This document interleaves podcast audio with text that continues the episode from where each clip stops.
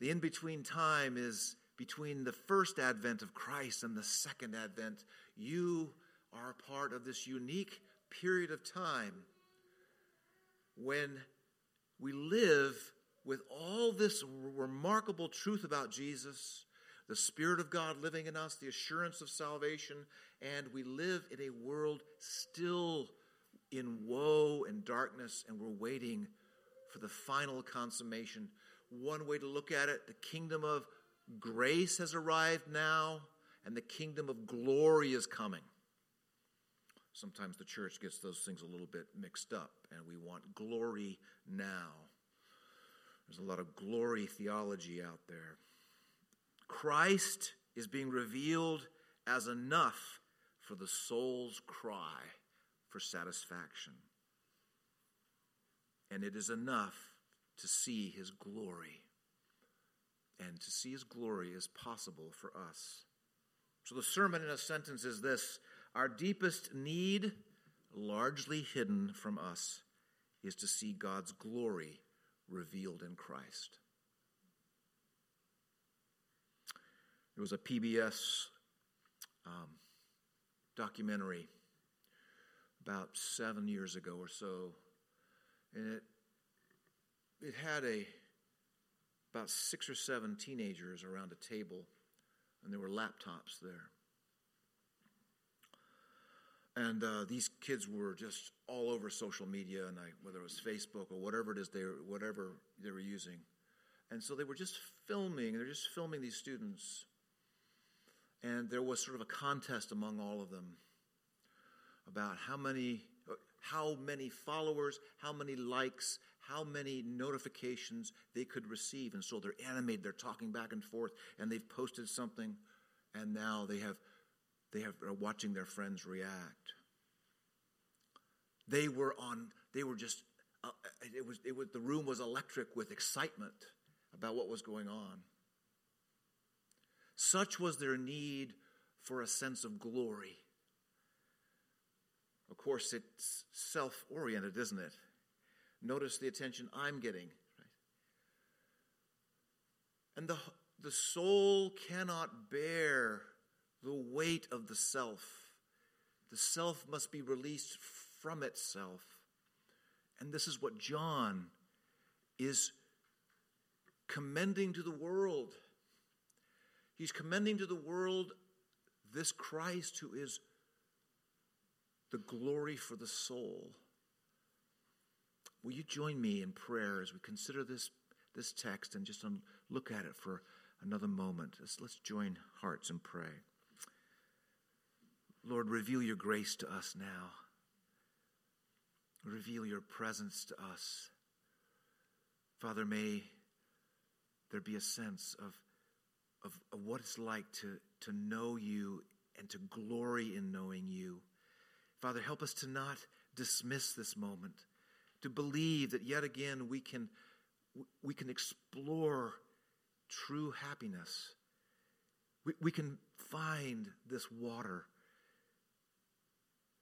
that will never cause us to thirst again. Thank you for this moment. It's your moment, Lord. In Christ's name, we ask you to take this moment for your purposes. Amen. Amen. All right, very quickly and very simply, there's enough in Jesus, for his grace brings light. And there's enough in Jesus, for his grace brings life. And there's enough in Jesus for his grace fills. His grace fills. All right, we'll look at that, those things. All right, so there's enough in Jesus for his grace brings brings light. Look at verse 4 for a second. Verse 4 In him was life, and the life was the light of men. If you experience the grace of Jesus, it is an experience of light experience of light. Do you recall the day when Jesus became clear enough for you where you began to see how precious and different he was, how uniquely qualified he was to be your Savior? Do you recall those days? Perhaps you trusted in Jesus as a young as a young child, but as you grew as a teenager, as you grew into young adulthood, you began to see this is the unique person that I have been made to have a relationship with. He is enough because His grace brings light. His grace brings light. You notice in John's gospel, in his introduction here, how, how soft his imagery seems to be. It's, he's, there's a tone that's just calming. Look at verse 4 again. Look how beautiful it reads. In him was life, and the life was the light of men. Look at that, just there it is, smooth. This is not a uh, extremist zealot writing, uh, go blow something up. No, far from that. Go assert your will into the world. Go make God's will known and, and demand people respond. Far from that. Not even close. Not even in the same hemisphere. In him was life, and this life was the light of men. Have you experiences of that, of the grace of God? Just gently opening your eyes.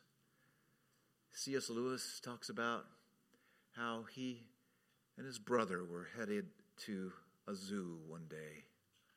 And he, Lewis was in the motor car. It was a, a motorcycle with a sidecar. That's right, in the sidecar. and they're on the way to the zoo. And Lewis had been an avowed atheist up to that point, or at least an agnostic and intellectual. And he had been, through conversations with Tolkien, this Christianity thing, this Christ, began to hear the gospel.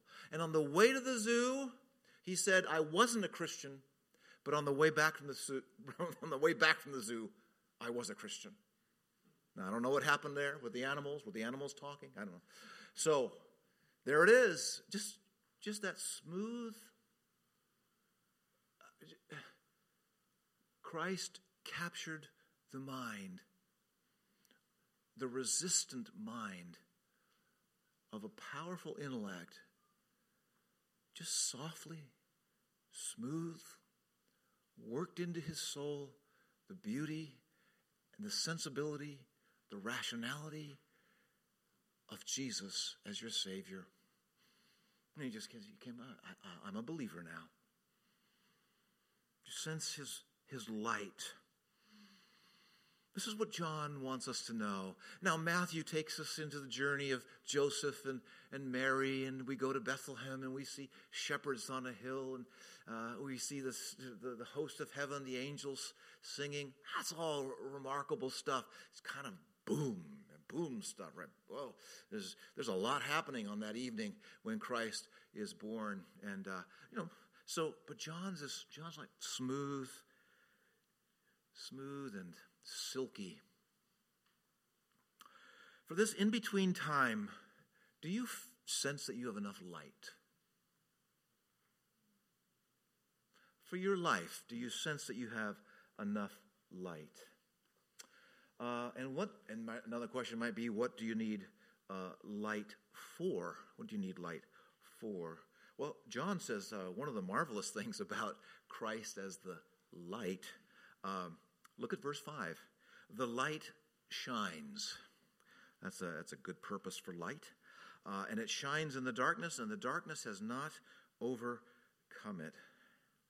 How about that? Do you need that light for your remaining darkness, the remaining struggles of your life, things that you are trying to overcome, hardships, perhaps things are still hanging on from your childhood, ways of thinking and believing and acting and and things that are just feel dark inside you. Do you believe that Jesus is interested in that? Do you believe that you have to be sort of cleaned up before you could ever present yourself as you really, really are? Do you think that He can't handle the darkness, the darkness, the dark thoughts that you have? You know, John, of course, wants us to know that these, this great cosmic battle that has consumed so many ancient religions light and darkness and good and evil, even today. These are themes that we wrestle with. John wants us to know that the darkness that Jesus encountered, uh, he overcame it. He just shined into it and blew right through it. Yes, he was crucified. Yes, he experienced a, a moment when he was the fool on the hill, but he, he just fooled Satan and he overcame all darkness.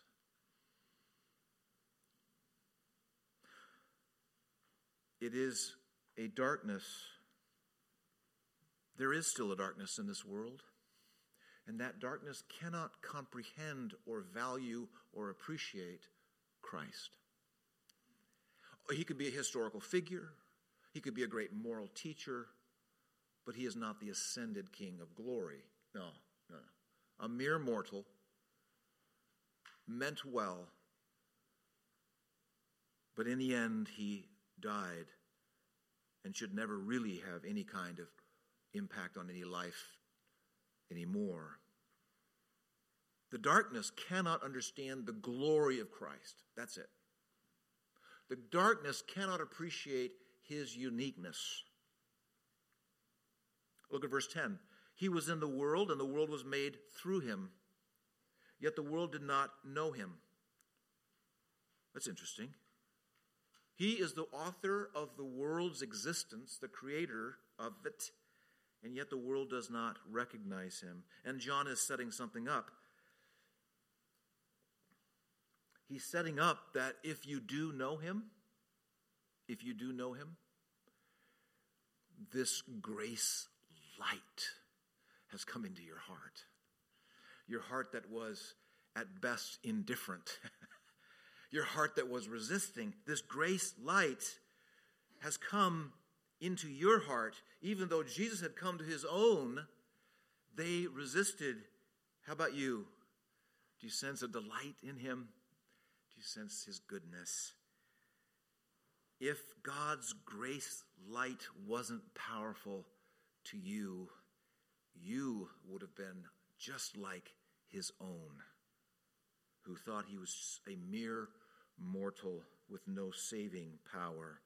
God's grace must be a burning and blazing grace, moving right into the darkness. One of the most remarkable events is sort of a, I don't know, it's, it's a big event, but actually, in, by way of our present understanding of it, we don't seem to under, appreciate it. And that is the, the European pagan tribes that were r- ruling Europe were brought to faith in Christ. And this is, by way of church historians, one of the great moments of the Holy Spirit's conver- converting power. And of course, this began a, the process of helping Europe becoming, become what we'd call civilized that the Christian gospel began to highlight excellence and beauty and goodness. The darkness of Europe was overcome by the light. Of course, it didn't wasn't overcome perfectly, but sufficiently. The darkness looks like it has all power. There's the, there's the darkness of political tyranny, places around the world. There's the darkness that causes martyrdom. And the darkness will not be softened because someone is ethnically related to Jesus. He comes to his own, and his own do not receive him. And of course, this would be true for us as well. But in verse 14, John says, We, we, we saw his glory. Now that's the key. That's the key. To see his glory is the key. Now, if you are a believer in Jesus today, at some level, you have seen his glory. It could be the sweetness of a little six year old professing their faith before the elders. This is why I believe in Jesus, and they have some sweet thought about Jesus, how good he is, and that's that's the glory. It's it'll grow and develop, but that's the sweet, sweet uh, communication of glory. He is enough for this time. He's enough for this time. And Jesus, when John is reflecting on the, the subject of glory, now we have to read his whole gospel. Now we have to just turn the page and begin to see John, what, what did you see? John, what did you see that was so glorious about Jesus? And now we have John's uh, signs, John's miracles. Uh, he begins to portray certain miracles as displaying the unique glory of Jesus. I love John chapter 2, uh, where Jesus comes to a wedding that is running out of wine. You can't have weddings that run out of wine.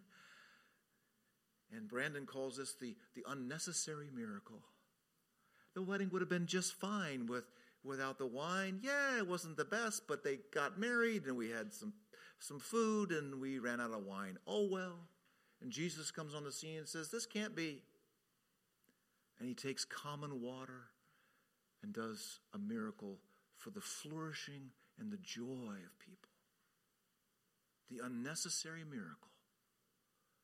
Do you imagine Jesus wanting your flourishing? Do you, do you picture him wanting your deep happiness? Do you sense his pursuit of you, that you would flourish as a human being? And of course, he moves throughout. John moves to show us more of this glory. How about the glory of people who need an abundance of food? And so the loaves and the fish are multiplied to feed 5,000 men plus women and children. John chapter 6. Walking on the stormy sea and calming it for the peace of his disciples and for them to glory in his power. The man healed of blindness in John chapter 9. And how about rising from the dead? Is there any glory in that? Is he enough in his shining glory for us? The grace revealed. Is he enough? He's enough for his grace brings light. Secondly, He's enough, for His grace brings life. Wow, this is so beautiful. What does He have to say to people? John, what does He say to them that's so vitally important in his prologue? What, what doctrine, that would be better put, what doctrine does John thinks is so central alongside the incarnation with the Word made flesh, but what's right next to it? What's right alongside it? What doctrine would be right there? And John, one of the most beautiful and neglected doctrines in the church, John highlights the doctrine of adoption. Verse 12 For as many as received him, for as many as received him, to them he gave the right to become children of God, even to those who believe in his name. This is the doctrine John wants to communicate to the world. This is the glorious grace that brings life. And of course, he's just mentioned the darkness, right? How the darkness resisted the light. But here is personal light that means so much, not just cosmic kind of abstract stuff. This is the stuff for us to as many as received him, the light had come into your hearts and to make you desire him. You see, often in evangelicalism, we think Christ is coming through the front door. He's knocking. You know, we're supposed to let him in. You know, you know, we have all this power. We have the power of will. We have a, you know, and he just keeps knocking. He's kind of this frustrated Jesus. He's King and Lord. He's, a, but he can't quite convert anyone. Think about it. Just think about it. He rose from the dead, he's ascended, he sent the Spirit, and all of this, he, just can't. And it's hypothetically possible that he died in vain. If you really want to work on that one, you might have some fun with that. So, what we do in the evangelical church is we have all this idea of Jesus knocking on the door. That imagery does come from the book of Revelation. Yes, it's there. But what Jesus does, while we're focused on him at the front door, he's going through the basement into the back door, into the soul, and he opens the door himself. Uh, the morning that I turned to Christ, I was not going to church to believe in Jesus. I can testify to that. I had no interest in understanding Jesus or learning about him. Is that true for you as well? Or am I the only one? I'm here, crickets are in the room here. That is true for all of us. And John, for some reason, says, Oh, yeah, by the way, and how did we become children of God? It would have been, perhaps some would have been more comfortable if he just left this alone. Just, I don't know, just, we just become children of God. It's sort of, I'm not sure how it happens. Oh, no. Oh, no. He goes on and he says, Oh, by the way, how did this happen? Look at verse 13. This is what the grace looked like. Who were born not of blood, nor of the will of the flesh, nor of the will of man, but of God. Now that is that is grace that brings life.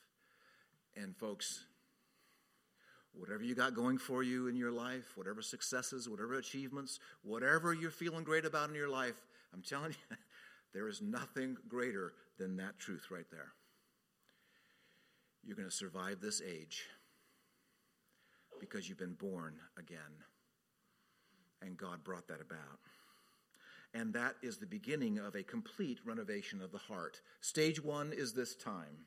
Stage two is when you are fashioned with a new body. And oh, will you, will, oh, will you love to obey? That will be great. Theologians call this doctrine regeneration, meaning that how does a person become born again? God works to overcome our human resistance. We receive a new nature, and then what it feels like from our level, from, from our experience, it, it seems a bit different. Our experience is conversion. Our experience, conversion has two sides faith and repentance. So there's the tears of repentance. I recognize I need a Savior. Here's how I see that I'm a rebel before God's eyes. The tears of repentance are coming from a nature that now recognizes how good Jesus is. And so the glory of Christ is revealed that in that our hearts are renovated such that we belong once again. Men are in the news these days. Anyone following the news?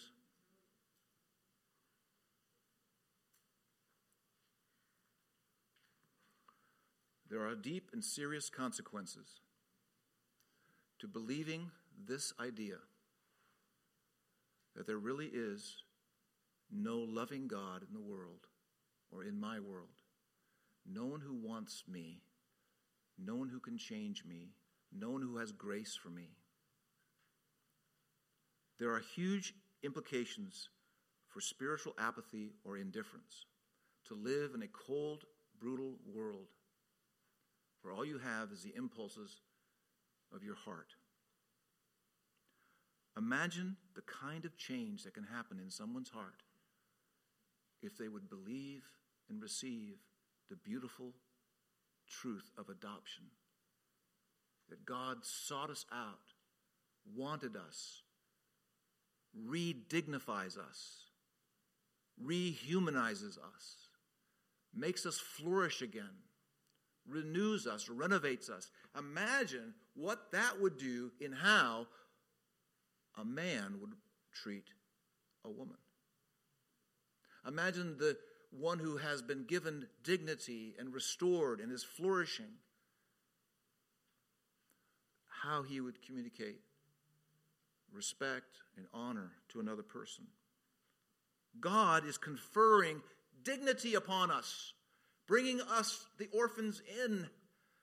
And John says, This is the doctrine. This is the central thing. We are all orphans by nature. And we're all acting as if we are orphans. We are fighting, clamoring, restless, Augustine put it. Pascal said we can't sit in a room and be content with ourselves. This restlessness and God establishes as a central theme of the Gospel of John family. Think about that. Think about all how many extremists there are in the world today when you think about family. Did they grow up in a rich, loving family? What was their environment like? What is it like to, to be nurtured and loved by a, a father like this who brings us in out of the darkness and pours out light upon us and grace upon grace? And he gives us this wonderful older brother, Jesus, to protect us and to care for us. God establishes family as the central theme and experience of his rescue mission. That's why John, that's why John puts it here. As he reflects back on his whole life, walking with Jesus, what did I have? What, what can I offer the world? I can offer the world the doctrine of adoption. John highlights all of this in the context of darkness and rejection. And then finally, just one quick moment here, looking at his grace. He is enough for his grace fills. He is enough for his grace fills. Look at verse 16 very quickly. Look at that word. I've been trying to get my mind around that word, fullness. You see it there? Of his fullness we have all received. I wonder if John is struggling to try and figure out what does it mean to walk with Jesus and to know him? Well, it's fullness. There you go, fullness. One time in Presbytery, we uh, had a sermon by a veteran pastor. Uh, his name's Rod Miles. He's north of San Francisco. And it was just this beautiful moment in this sermon. And it was like we, we knew what he was talking about, but he was really poor at communicating. it was great. It was this moment where we were all tracking with him, and then he summarized salvation with this phrase, and he kind of gestured like this, and he said, This life. I, didn't, I don't think I can re, recreate it, but it was this moment where we all identified with exactly what he was saying because we can't quite put our arms around it, but it is fullness. It's, it's a tangible weightiness. It, it's a it's a it's something that it's not elusive, but you can't quite contain it. But it's with you. The scriptures talk about knowing God. And I think that's what John's talking about. We we we sensed his fullness. That means that we, our minds began to be retrained. We began to understand what eternal life really means. We began to move in love. And this love was coming from his fullness. We began to move in hope and obedience and joy. We began to sense there was nothing that we needed to be afraid of, of his fullness we received. Think about that. Think about for your marriage. What do you need in your marriage? Husbands, you need a better wife. Wives, you need a better husband. Or what? Maybe you need the fullness of Jesus. Now, what do you mean, Pastor? Well, you study it. Study your New Testament and begin to search what on earth would this mean, fullness, and how do you receive his fullness? But something about this fullness is what he reveals, verse 18. The Father is, is the hidden one, but something in verse 18 tells us that Jesus has revealed him. It's the fullness of this fatherly presence. And we know Jesus' Father as our Father. And somehow to do that, when that happens, and as that's happening, we experience fullness. We experience fullness. And I am okay with leaving you with a little bit of mystery. Um, it's okay that this remains a little bit unexplained. But Jesus is chasing us down today and wants us to experience this glory. You have been made to see his glory and to to come alongside the preached word. We have his presence in the glory of the, of the Lord's Supper. And let's turn to that now. Will you join me in prayer? And so, Lord, we now come to the one who makes us full. Lord, may seeing your glory be enough for us. Enough. Father, our deep needs, our deep needs go deep, deep, deep.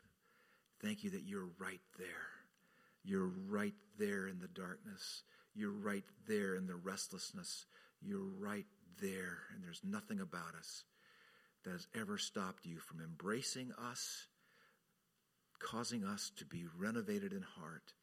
And we are your children. Feed us. In Christ's name, amen. Amen.